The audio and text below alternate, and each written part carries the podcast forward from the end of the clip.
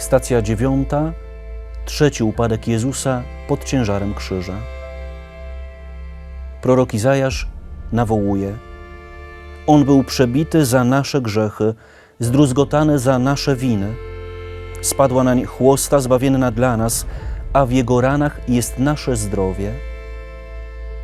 Ten, który przemienił namiastkę ludzkiej miłości w doświadczenie prawdziwej, bezinteresownej miłości, po raz trzeci upada.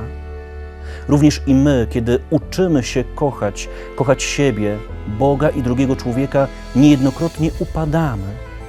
Ale ten upadek może być już początkiem naszego zwycięstwa za każdym razem, kiedy odkryjemy, że nie należy tego upadku odbierać jako porażkę, ale raczej jako zapowiedź tego, że to, o co walczymy, miłość prawdziwa, rzeczywiście wiele wymaga i wiele kosztuje.